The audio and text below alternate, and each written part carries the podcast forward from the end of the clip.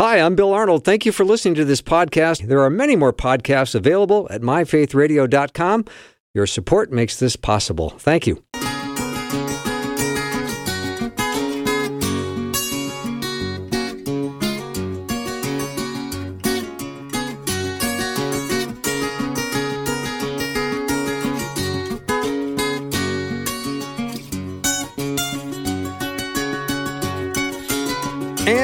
Welcome to the afternoon show. Thanks for joining me today. I'm Bill Arnold, and I'm excited to talk to Richard Bahr because uh, he's right now with me in my studio. So now would be a perfect time to uh, do that.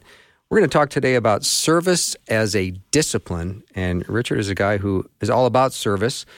Uh, he's been a lifelong resident here in the Twin Cities, but boy, does he have a passion for service.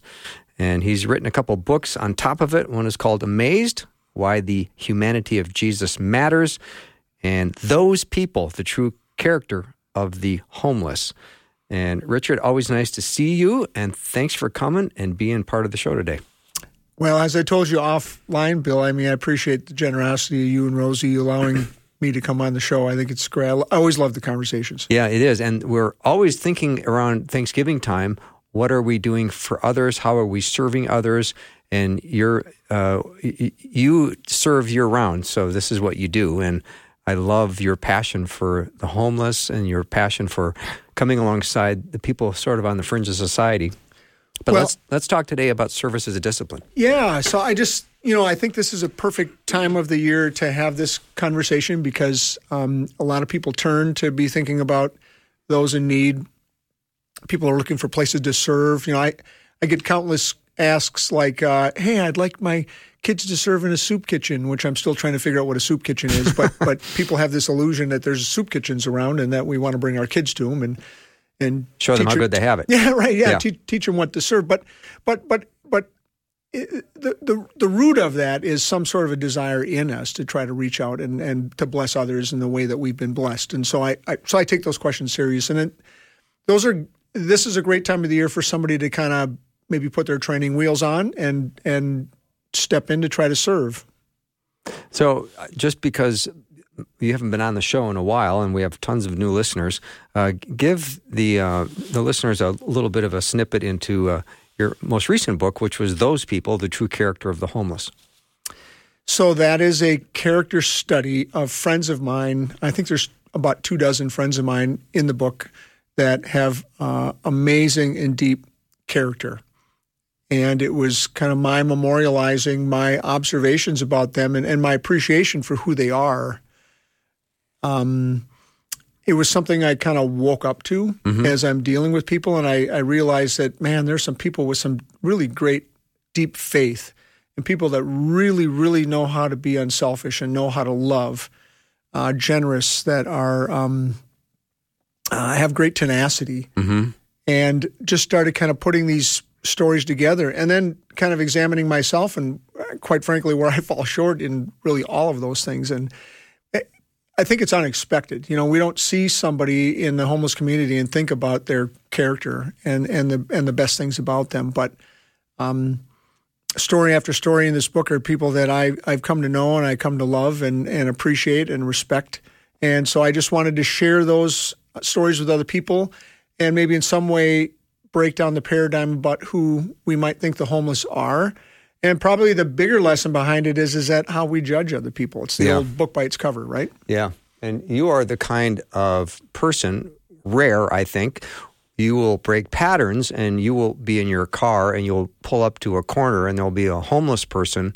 Not only will you connect with them, look them in the eye, uh, talk to them, and give them something, but you will start a relationship. And if you're back the next day, you now know that person's name. And it could be that three or four weeks later, he's sitting at your table at Thanksgiving in your home. That's amazing stuff. So, uh, yeah, that is a chain of events that's a real thing. But I know. Let's just be clear that that's like kind of uncommon, but oh, it has very. actually happened. Has yeah. actually, yeah, yeah, has actually happened. Yes. Yeah.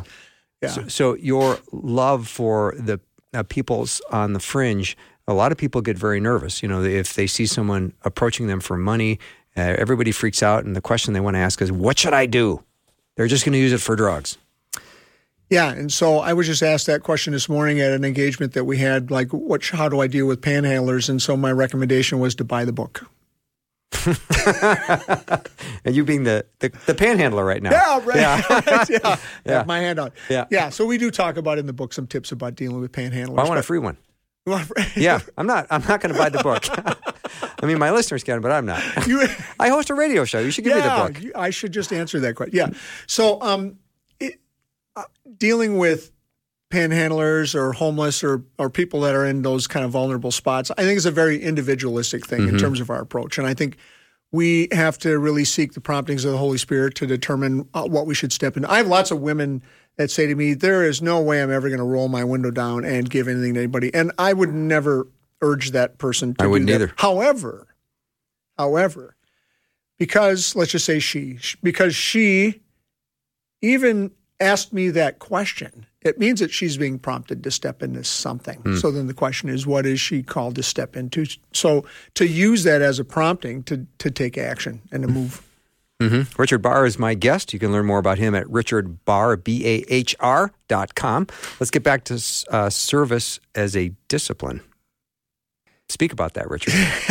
that would be my time to speak Yeah, I think it you would know be. i was i was i was reading you know i was i was revisiting a, a book the spirit of disciplines by dallas willard and um, there's i think seven disciplines in there and service is one of them and i was i was contemplating that as i was thinking about this show and i was thinking about he talks about um, talks about conversion versus transformation in the book conversion versus transformation i think there's a real parallel there between probably justification and sanctification right and and um, uh, there's a there's an example about how when we get when we get married, uh, you know, years and years later, we're still married, like we're still married, right? Just like when we decide to follow Jesus, we commit our lives, we can confess our faith. You know, we're justified, so we're we're we enter into God's kingdom, into that grace, and and yet in our marriage, it's the investment in that marriage. It's the acts, it's the things that we do in it that really make it a rich relationship. So I think that that's the the transformational part that we seek is that we step into any of the spiritual disciplines, not just service, but if we're speaking about service today, it's actually the acts in those things that really enrich our relationship. I like that a lot. So it's not that we have to do things, we get to do things. Yeah. We're not trying to earn anything, we're trying to um, bear fruit. So I was looking up. So I know that, and I know that some listeners are everybody's in different places in their faith. So some of this might be kind of geeky, weird stuff. But like Martin Luther, how he didn't love the Book of James and the whole faith without works, and he gets kind of a rap on that, like like.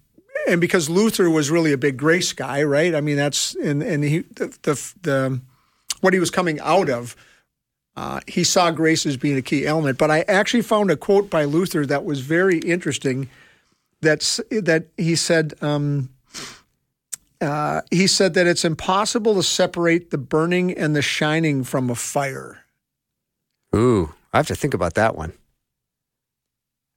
And I, so I haven't, I didn't dig further than that, but I thought that kind of changed my whole thinking about Luther and this whole rap that he gets about, about you know, faith without works is dead. That's the big, that's probably the key verse that he would have taken issue with. But yet, the same person apparently said it's impossible to separate burning and shining from a fire. Mm-hmm. So it's really it's the faith that leads us to works. And before I I I faithfully followed Jesus, I unfortunately uh, understood some bad theology. Where I mean, I was an addict. I mean, I had a lot of things going on in my life, and I felt like I needed to clean myself up. I needed to get better before I would be worthy. And I just wonder how many people are still out there that don't understand the truth about that. And so it wasn't until I was broken down and finally surrendered, you know, where I made that decision, made that commitment, that then God began to activate in my life. So I, I had those things backwards for a long time, and it just breaks my heart to think that there are still people that don't understand that. Mm-hmm. Richard, if you would talk further about this being surrendered idea, I know this is something we hear often, but how do you how did you walk that out? Know it's Yes. a big question. It- yeah, yeah. Is this a three hour show today? Two hour Two show. hour show. Yeah. yeah. yeah. But if this next answer doesn't go well, I'm going to cut it down Yeah, to 30 right. minutes. Yeah, so surrender. So I'm I've I'm active in the recovery circles, and I know so that's a big word that It we use is surrender, Yeah, I right? know. Yeah, and so that gets flung around a lot. yeah, so I've got George Fraser on after you. yeah, oh Today. yeah, I'm sorry. So we'll talk I'm about sorry, it. I'm, I'm sure. sorry to hear that. Oh, I Hi, get it. I get hi, it. George. Thank you for your sympathy. Be nice to see you again, George.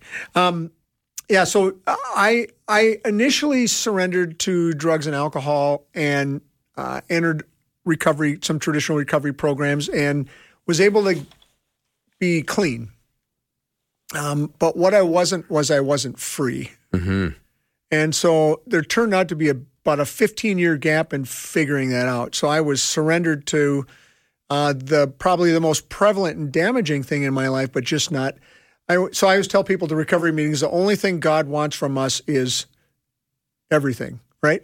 So um, and so I hadn't, I wasn't willing to give Him everything, and so it wasn't until another crisis in my life, 15 years into recovery, in quotes, that uh, I needed to make that complete surrender, and that's when things really, really begin to change for me. hmm That's fascinating. I, I love this story because I love stories of transformation.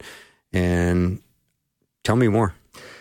So I began to go to a church. I uh, got married to my current beautiful wife, Carla, and was in a men's Bible study. So I'm trying to walk out some of these disciplines, Uh-huh. not knowing what I was doing, but trying to trying to add things to my life, trying to get rid of the bad and replace it with the better.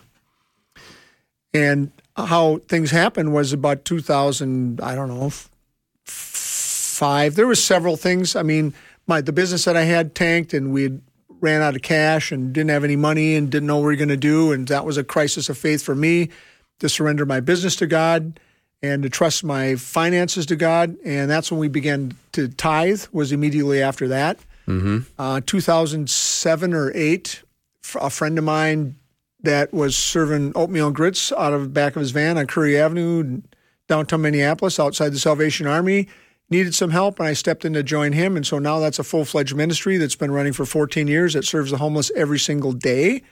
I still have an open invite to both of you to come at 4:30 in the morning to Yeah. serve with us. Awkward pause. no, I, I'm I'm up anyway. Yeah, yeah, yeah. But but the I'll, point is, I'd is be happy to come. we we literally we literally have dedicated teams, uh, seven teams that serve each a day of the week. I know it's an serve- amazing Yeah. ministry. It- that all it- started out of this little. It's amazing that God has provided No for this all these years. I mean, it is not us. I mean, there's no way that it's us. yeah, no, Yeah. I, I think I'm going to take a little break and then come back, and I want to hear more of the details of that because I think it's a fascinating story, and I don't care what Rosie thinks. You know, I really. She's given me the, the, look right now. Just go to break, Bill. Right, all right. We'll be right back. Richard Bahr is my guest. You can learn more about Richard at richardbahr.com. He's the author of the book Amazed and also the author of Those People, the True Character of the Homeless. We'll be right back.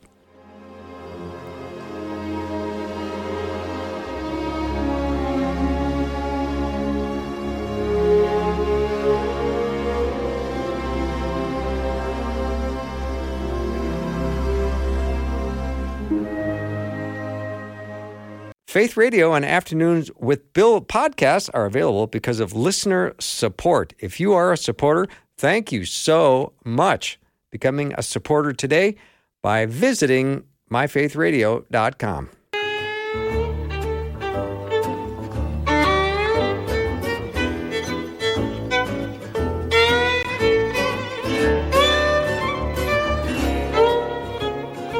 Let's get serious about service. What a great time to talk about it as we are faced with this wonderful Thanksgiving holiday coming up next week.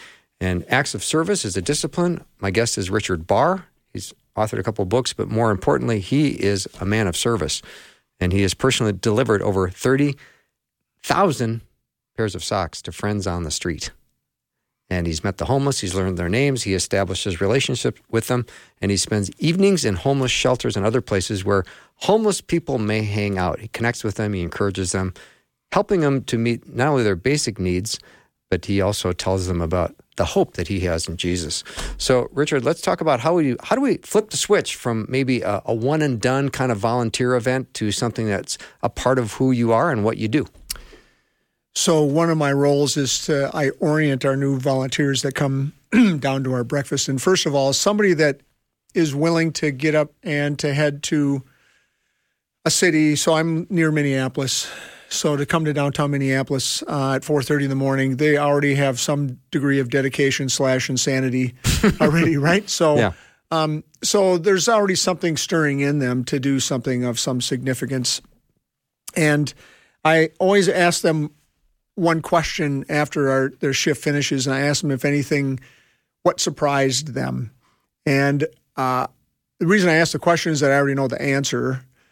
Uh, and so the typical answer would be something along the lines of people are more gracious than I thought they'd be. People were like way more thankful than I would have thought they would be, which is always very interesting to me. It's like, so why do we put on the homeless that they would be anything other than gracious and thankful? Like, why would we do that? So that's probably another show. I don't know. But Yeah. We think of them as needy, yeah, and and needy people are just needy. yeah, needy and whiny and Yeah, whatever. right. And and does that happen?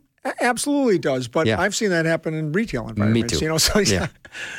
Yeah. Um, and then I ask them, I invite them to come back. And so I get one of two responses. I either get um, kind of a blank stare, like, yeah, sure, right, yeah, I'll be back, which means I will not be back.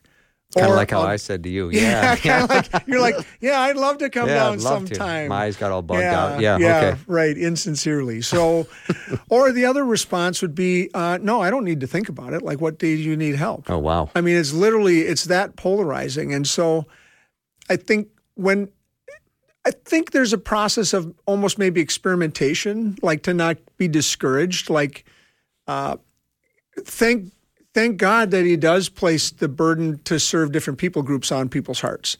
Like I've got several friends that uh, adopt kids uh, in our small group right now. There's a couple that's attempting to adopt a kid from uh, I forget what country, but some somewhere in what we would call the former Eastern Bloc, right? And um, I look at them and I'm like, I have no idea why you'd want to. I mean, thank you for that, but mm-hmm. not my jam like forever. And he's like, I would so much rather adopt this kid than serve breakfast with you in the morning, right? so, so we have this different burden and Yeah. different different skills, and so sometimes it takes us a bit of time to kind of figure out what that is. And when we do, I think that's the point where we need to flip that switch and we need to decide, okay, so God's placed this burden on my heart and I feel like I'm really equipped and to step into this thing. And so, what kind of commitment am I going to make?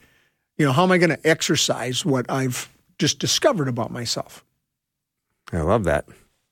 Yeah, that's that's awesome. Richard Bahr is my guest, and we are talking about uh, having a uh, a spirit of discipline and having service be a discipline. And I appreciate uh, Richard our conversation about the the switch flipping. Um, I love the person that says, "Fine, I'll be back. What day do you need me?"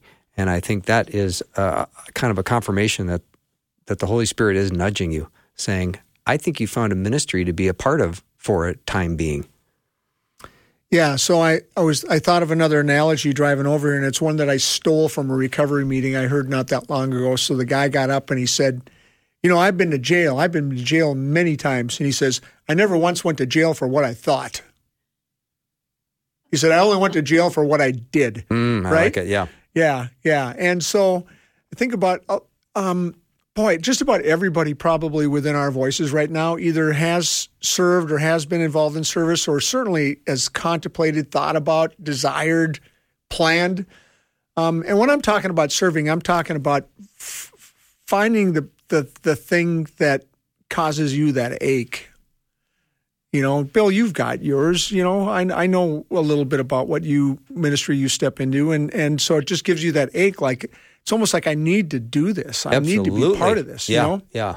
and so to identify that that vulnerable people group where there's that need, and and to move towards that because it's we can think about it, but what we really need to do is we need to act and step into it, and that's what becomes transformational. And none of us that serve faithfully on a regular basis do it for our own benefit, but we'll all say the same thing. That I mean, God's grace has washed over us and has given us so much more than we could possibly have ever given. Yeah. Richard, what are some of the uh, transformational things you've seen happen in your life as a result of uh, years and years and years of service?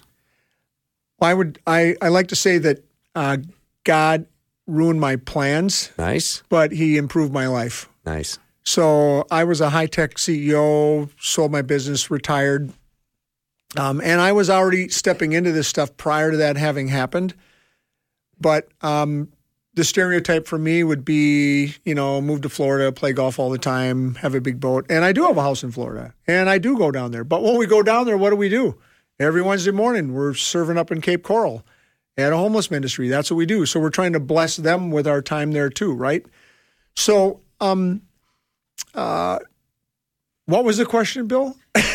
what are some of the things that ways in which you can say God has transformed me What's as a the- result of these years of service? So the, the, the transformation has really taken place term, in terms of my the way that we spend our money, the way we spend our time. I mean, Carla, who day in and day out runs our our nonprofit Threshold to New Life. Um, I mean, every single day of our lives, we're thinking, planning, scheming, serving, praying, planning.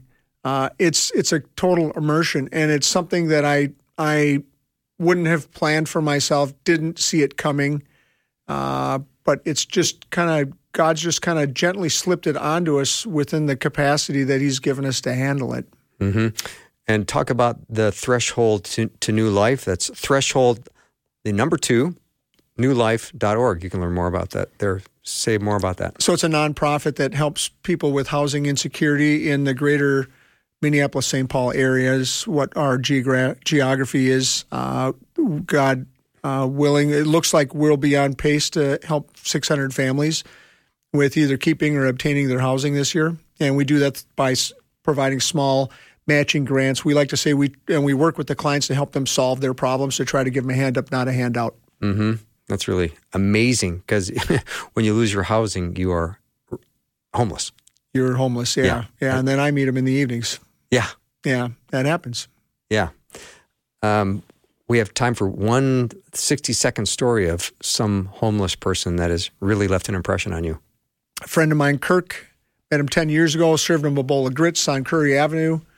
Uh, geographic location to try to improve his life, came up here to start to adult, I think, and uh, bumpy road over 10 years that we've known each other up and down. I told him, I said, You got a friend in me, you got a friend for life. And so I've stuck with him the entire way. Uh, I talked to him about surrender, and he called it the S word because he didn't want to say it all. I said, I'm not ready to surrender. He said, I'm not ready for the S word yet. That's what he would tell me. Uh, was diagnosed with colon rectal cancer in January. On February, it metastasized, passed away in September. And during that process, um, God brought him to that place of surrender. And we talked about that. And he said, you know, cancer sucks, but he said, if this is a result that it's taken this for me to surrender, said, I'm good with that. So uh, I performed his funeral for his family. Um, and we've talked about him in our nonprofit. Uh, it was a great story. It was a great relationship, a big blessing to me. Oh, that's beautiful. Richard Bahr's been my guest. You can learn more about Richard at richardbahr, B-A-H-R dot com. See a couple of his books. One's called Amazed, Why the Humanity of Jesus Matters, and Those People, The True Character of the Homeless.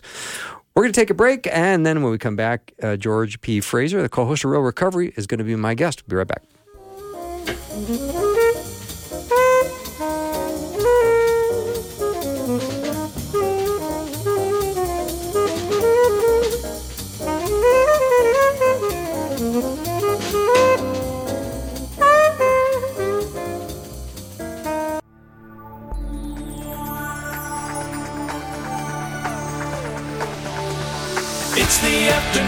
Show with Bill Arnold. Prime time, drive time. Let's get it started.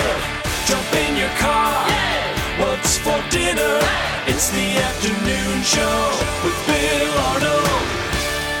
Thank you for being with me today. If you're doing the reading the Bible together this Advent, you can experience the hope and joy and peace and love of Christmas by reading the Bible together with us. You can uh, start the first day of Advent, which is Sunday, November 27th. You can get your free study guide at myfaithradio.com. I think it was Dale Carnegie that said, A person's name is the sweetest and most important sound in any language. So my guest is George Fraser, and George Fraser is the co-host of Real Recovery, and George Fraser is my friend, and George Fraser works with men in recovery, and George Fraser watches a lot of hockey. And now I'm done saying the name George Fraser. You know, I had a friend on this station, uh, good friend, Austin Hill. He was an emerging American mind. That's true. Yeah. Something that's not said about either one of us, is it? I would say that's a safe bet. Yeah. Yeah. So, George, uh, we're going now 11 years on Real Recovery, and we never thought it would last that long. no, it's been a lot of fun. And I never get tired of hearing God's story in people the transformation and the redemption. It's incredible. It's it's really been a lot of fun. So thank you and thank KTIS for Yeah. that. Amen. So let me give you a little stat. According to the CDC, 107,375 people in the U.S. died of drug overdoses and drug poisonings in the last 12 months. And a staggering 67% of those deaths involved synthetic opioids like fentanyl. And some of these deaths were attributed to fentanyl mixed with other illicit drugs like cocaine, methamphetamine, and heroin. And many users are unaware that they're taking fentanyl. This is a very dangerous problem. It is, Bill. And what we're seeing now, when I was growing up, the gateway drugs, the drugs that you start with, nicotine, alcohol, marijuana, a lot of kids, the first drug is an opioid. And of course, when you buy it on the street, and that's what you do, you never know if it's laced with fentanyl. And that's where we're losing a lot of people. And also for opioid addicts, there's reverse tolerance. So what that means is if you're taking a certain amount and you try to get sober for a few months, if you go back and take that amount that you used to take to give you a nice high, it's a good chance it'll kill you. Mm-hmm. Yeah. We have lost so many people that we have known, George, and that we have worked with, where they had a period of sobriety, they had a relapse, and the relapse killed them. Yeah, I was looking today uh, at my desk. I keep a picture of our friend Rodney, Mm-hmm.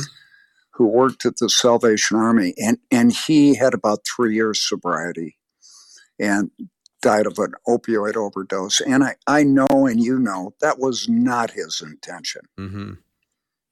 And- Um, And George, when you look at some of the uh, this the strength of things like marijuana today, very different from 30 years ago. The potency level in weed, marijuana, is significantly higher today than it was, uh, say, when you were in high school, which is more than 30 Oh. years ago. uh, who's close to 50. Ah, you shouldn't bring that up. Yeah, it is. Uh, yeah, it's a totally different drug. Yeah. And I smell it all the time. And if you're listening, and if you're listening to this show, you probably don't get high a lot. it's the skunk smell. I smell it everywhere when I go Serious? to Southdale Athletic Club. Are you kidding? Uh, oh gosh, it's all over. And you should leave the house occasionally, big guy. You know, you go out and it, it, it there, it's. I don't think it's decriminalized here yet, but they're not writing tickets for it, mm-hmm. and that's not a great idea to make marijuana legal. Uh, medically, fine with that, but it and it is more powerful. So. Mhm. Um, Bad trend Yeah. all the way around. That's too many people to die needlessly, huh? Yeah. Now, George, you're you're a, relapse expert in terms of you can do great counseling, helping people stay on track and stay on course. And people love to change the way they feel. We all do, uh, even if it's uh, an ice cream bar because we're feeling a little low, and and something that we would do just to change how we feel. But when it comes to certain chemicals or drugs or anything that could put you in a state of really an altered uh, place where you could get addicted uh, and get put yourself in harm. I want you, if you would, to share some of the ways in which people can do productive and proactive things instead of uh, considering other alternatives. Um, well, the longest relapse. sentence I've ever said on the air, too. By the way. Yeah, I want to back up a little bit if we can. And relapse isn't using, it's the process by which we return to chemical use, okay? And I believe the reason we have treatment centers is people really don't want to quit, okay? If they did, we could send them to detox for three days or, you know, maybe a week, and they'd come out winners. What we need to do is have a heart change, not a behavior change. And um, God's the only one who can do that. I go to a treatment center on Monday and Fridays called Redemption House, and that's in Minnetrista, Minnesota. And their slogan is We worship our way out of addiction for His glory and our joy. And I think, Bill, the real miracle in my life, and you say relapse, relapse expert, Mhm. can't even say it. I did that personally too. I, I could stay sober for three months, but I'd always go back, and I did that for about seven years. And the reason is I wanted to. And, and I think we do what we want to do, not what we need to do or should do or have to do. And you can only do that on willpower for so long. I think Rick Warren says you can do it for about three months. What we need is an inner change, and our using is but a symptom. And so when we look at relapse as a process and not something that just happens, it's good news. And here's why I can identify that and change it. I believe Luther talked about most of Christianity is repentance. And in relapse, when you start wandering away from God and going back to using, there's warning signs. Mhm. Uh, for me, I isolate. I get intolerant, uh, and and you know, like driving today.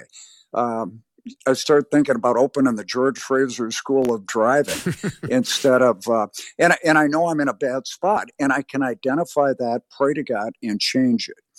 Uh, irresponsibility, not doing what we need to do. That's why at, at treatment centers they make you uh, make your bed in the morning. And a Navy SEAL general, I believe, wrote a best-selling book on that a couple Mm, of years ago. I think you're familiar with that. Admiral McCracken. Okay. And uh, really, really, what that's about is taking care of business because in the back of your mind, you know you haven't started the day off doing what you're supposed to do. Right.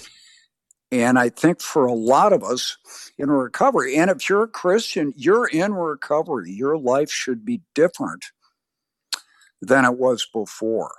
If if you haven't changed any since you became a Christian, you might want to look at that Yeah, true. so we're all in that. But what I see with successful people to offset the relapse bill is we're very habitual people. We have patterns.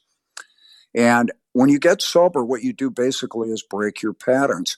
But if any man be in Christ, he's a new creation. You have to do new things. And I know for you, I was listening to your segment before, which was just fabulous.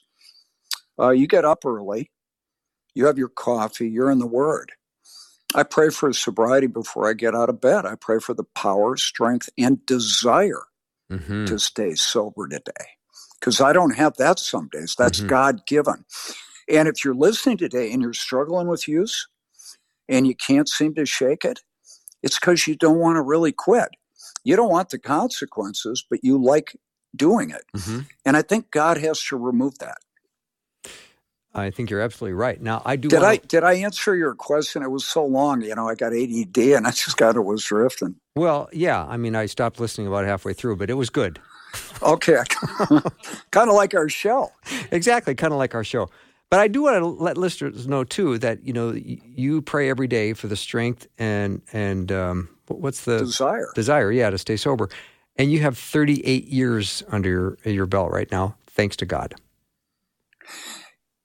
Totally. Yeah. I, the the real miracle about recovery is that not that you're not using, but that you're happy you're not using.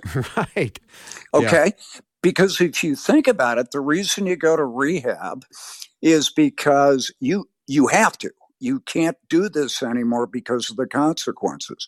I think the Department of Corrections is the greatest evangelical tool we have in this country. I got sober because of uh, drunk driving charges. I had two of them. And I didn't want to quit drinking. And after the first one, you know, I'm so smart. What I did, I just won't drive when I drink. Mhm. And I remember I had to go to treatment and they wanted us to quit using. And my thought was, okay, that's fraud. any idiot knows that if you quit drinking, you're not going to get a drunk. I want to learn how to drive and not get in trouble when I use hmm because I didn't want to quit using. Yeah. Does that line up for you? Yeah, I get it. I get it. Yep. I mean, you had an accident with, uh, I think, one of your parents' cars. I think you hit a pole going about 90. Uh, Honestly, George, I'm, uh, you, you should maybe not even be here. Well, I was laughing not at the accident, but it wasn't one of my parents' cars. It was my mom's brand new Cadillac Coupe de Ville with That's one of your 500 parents. miles on it. Yeah, I do remember that. Yeah. Um, And you hit a pole going about about 90? yeah, I was trying to take the road as fast as I could, and apparently I went through kind of the woods for a while, you Okay. know, and came back out. And I hit a telephone pole, or I would have gone into a guy's house. Wow. No seatbelt. You wouldn't have been welcome. I probably wouldn't be now. I mean, that's a given. But yeah, and uh, I had to go back a couple days later. You know, they took me to the hospital, and the worst part of that is my mom was dying of cancer at the time, I remember that. and the road to the hospital, or the way to the hospital, my mom and my sister were driving because they got the phone call and they went by the accident, and my sister told me that my mom howled because she for sure I was dead, and Mm. it was like, oh. Oh, boy. But that wasn't enough to get me to quit, you know. Yeah. Yeah, that's crazy, isn't it? Because you hear stories of people go, you must have hit rock bottom with that experience. And it turns out, no, that was not rock bottom. No, my uh, main goal there was to not pile the new car she got after that, you right. know. Right. Uh, but I, I think the other thing was around that time, my dad said to me, I've, I'm convinced that I'm going to be at your funeral someday. And I said, Well, say something nice about me, which I had to kill him, but it didn't register how much trouble I was in. Mm-hmm. The delusion is so strong. I thought I was cool. Um, I still have that delusion, but you, you know what I'm talking about. And um, I didn't realize how lost I was until years later. And I'm horrified at it. And um, I think if you know somebody that has a drug problem and who doesn't, they don't know how bad they are. And when they get moments of mental clarity, they don't know what to do about it because you don't want to give up the one thing that's helping you go on in your mind. And the Holy Spirit has to, you know, enter your heart and convict you, but at the same time offer you hope. And it's a miracle any anytime anybody gets sober. But the real miracle isn't not using. It's being happy about it and I have an accountability group I go to with a bunch of guys in the morning, and it was today at 7 a.m. I think we should do it at lunch myself, but it's a great, you know, gathering. And the accountability group, we serve other people. That's the great joy in our life. Hmm. And when you see people come in and they're all beat up and they're crying and they're hurting, and three months later, they go, I can't believe how good this is. You keep it by giving it away. Mm, so true. But you can't give away something you don't have.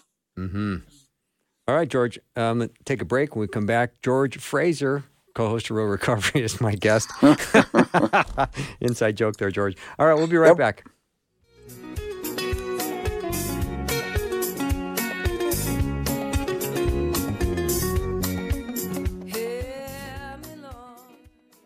We would love for you to share your story about why you love Faith Radio and what has Faith Radio changed the way you think about something or even how you live. We want to hear from you. Your story can encourage others and glorify God. Share what you love about Faith Radio by calling 877 933 2484 and leaving a message today.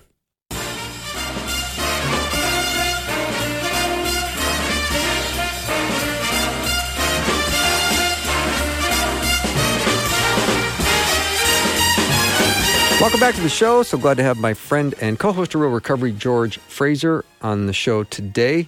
And if you ever uh, listen to Real Recovery, you know that you hear incredible stories of transformation.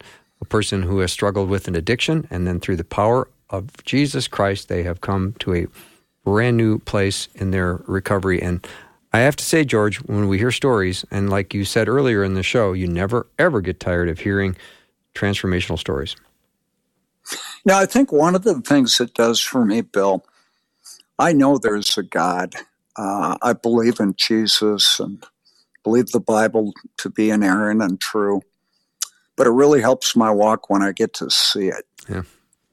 And uh, there's a God that I can't see, but I can sure see what He does. It, it talks about it in the beginning of the book of Romans about the, the creation. You can't deny that there's a power there. Mm-hmm. I get that um, just as much as I do looking out at the lake now and the beautiful snow and, you know, it's open water. Um, by seeing somebody that everything was going as bad as it could, they were still alive, but that wasn't for long. And a couple years later, they want to do our show and they might have a ministry going. We've seen that a lot Mm-hmm. where God's called them and, and they can talk to people that uh, normal people can't because they've walked the road. And what we say all the time on Real Recovery God doesn't save us, get us sober without having a job for us to do. And it's only in God's economy where somebody like me that was lost, my dad said I was going to die, everybody. And I thought I was too, and I didn't really care. And I've been sober a long time, and I get to help other people. And uh, I got cancer, I don't know, five, almost six years Six. ago. Yeah. And um, who keeps track of that, right? I got do. so much going I on. do, You know, I- but it was Yeah. stage four or stage five, maybe. It was really a. You were Stage five is uh, dead, I think. Okay, but well, stage anyway. four, you were lung cancer. But but and you were with me, and I didn't want to die, but I, I looked back and I thought I had a great life. I get it, but boy, God has been so faithful in your life. I mean, you had stage four cancer, and I think the doctor originally said, you know, keep your eyes on the road, but you may not have a lot of time left, and that was six years ago. And I think God has been so faithful with you, George, and um, I am so grateful because I've been able to watch it myself and the power of His uh, transformation, and it's been remarkable. Yeah, it's a, it's a lot bigger than I, I can appreciate. I, I went in for a checkup, and one of the nurses told me, she said, "You're a miracle." And I said, "Well, I've always thought so." Yeah, thank you for recognizing. Uh-huh. I don't think that's what she meant.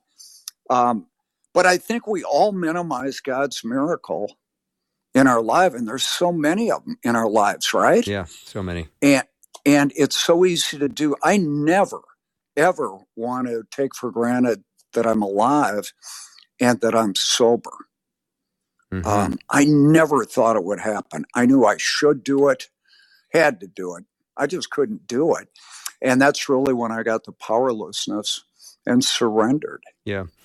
Now, George, when uh, we do real recovery, and we always try to include a, a step from the from the twelve steps, and maybe you would just briefly remind people that these are all biblically based steps, even though they don't come right out and say it. Yes, they are. And uh, somebody said one time that Bill W., who uh, with Dr. Bob were the first two members of the recovery movement, that all he did when he wrote the, the Big Blue Recovery book was put numbers to scriptures. What it does for me, it helps me walk out my faith. And what I mean by that, you hear really good sermons and I, you know, I hear on your show, guys, all the time. I really have learned a lot more about God, Jesus, the Bible from listening to your show. Mhm. I think uh, My Faith Radio has a real ministry. When I first got sober, it was uh, Chuck Swindoll. Um, I listened to him every day. Yeah, believe it or not, he's still on the air. 38 years. Well, it's more of a miracle, and so am I, you know. But Mhm. I'm sure more people listen to his show. But here's the deal. that hurt. um, God has a purpose for you. And you might not feel it, you might not think it. But a lot of people, by working these steps in all areas of problems, they give you a path to follow. So when you hear a sermon go, you know, it's a great idea. My big peeve, pet peeve is, okay, don't tell me what I should do unless you show me how to do it. hmm And that's what the 12 steps do for me. They get it out of my head. and into my heart and my feet, I can walk that out. I like that. You know, I can't do it. He can do it. I'm going to let him do it. Uh, take a moral inventory, uh, confess, uh, pray to God to remove my defects, make amends when I'm wrong, uh, take a daily uh, inventory, and then seek through prayer and meditation um, God's will for me and the power to carry that out, not my will for God, and then practicing these principles in, in all areas of my life. Mhm. And I can I can try to do that. I don't do it perfectly, but it gets me into action. Mhm. And I think for most people, they'd say that. Now, George, with the holidays coming up, I would love for you to give some counsel for people who feel tremendous stress about being in an environment where there's an alcoholic relative, or maybe they're doing their very best to maintain their sobriety and they know the pressure that exists uh, because of old patterns and old traditions. Yes. And what I always tell my uh, clients, and I tell this to myself too, it, there, there's a time of great stress. And if you're in a family environment, a lot of times you can act out and play your part. I'm the youngest and I was the black sheep, and I can go into that, but I don't have to go. So if there's a situation that I don't feel is safe for me, I don't. I won't go. Um, we get into trouble saying I should be able to handle it. My question is, you couldn't handle it before. Mm. Why are you going to handle it now? And it's okay. You. It's not a have to. Uh, one of the things that I always do is I always walk in with a Pellegrino, and that's bottled water. It used to be Perrier. That's how old I am, and that eliminates. Do you want something to drink? hmm Interesting. and I would practice uh, what I would do. But my family was so relieved that I wasn't using that they didn't drink around me for a few years. Um, and any situation with alcohol for me, even still, I'm very aware of it. There's something there that could kill me. And uh, I'm aware of it. I'm not afraid of it, but I respect it. Yeah, you've got And, s- and I such, you've got such good Go boundaries around uh, your life and what you allow in. I, I I remember there was a cookie being offered to you about five or six years ago, and you said, "Is there any alcohol in this cookie?" And I thought, "What?" And you, you're just you're just so careful about what you put in or what you have, uh, what you accept. So smart. when when I don't when I don't know where it came from, I got um, shocked a few times with desserts Mhm. that there was alcohol in them, you know, cake or whatever. And uh, I thought, okay, I'm you know, it doesn't hurt to ask. You know, some people might be embarrassed. I don't take it for granted. Do I err on the side of caution? Most definitely. But it's worked for me, and um, I get to see every day what happens when you go back. Yeah. I, I, I know two things. I've never met anybody who was sober and regretted it, and I've never met anybody who was sober and went back and it worked out. yeah, good point. All right, George, we've got another 30, 40 seconds. I know you still love getting high. What's your favorite way to get high? Working out. Yeah, I knew that was the answer. I asked a question I Um, knew the answer to. Well, I, you know, swimming, yoga, lifting. You're Yeah. a workout guy. Yep. Um, the if you struggle with staying sober, look at what you get from your using. I got high. I socialized. The stress reduction. There's different ways to get that. All you do when you use is change how you feel. hmm All right. Thank you uh, so much for coming on the show. Always great to talk to you. And I will look forward to Real Recovery with you coming up this Sunday at 5 p.m. And the show replays the following Saturday at 3. You can check out myfaithradio.com and you can look at the Real Recovery show page and see a very old picture of George and I. It's a lot better than we looked at it. Way better. They asked if, us, if we wanted to update our photo, and we said, absolutely not. No, we wanted them to take it down, and they wouldn't do it. So, hey, thanks, Bill. All right, George. Thanks, Rosie, too. You bet. Yep. See you later. Okay. George Fraser's Bye-bye. been my guest. We're going to take a break, and we come back. We've got our Red Words series. That's the words of Jesus. So, if you have a red letter edition Bible, you know that the words of Jesus are in red. And we're going to talk today with Anna Rask. We'll be right back.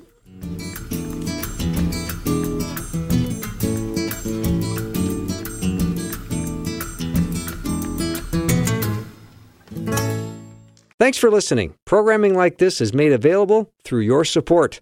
Information available at myfaithradio.com.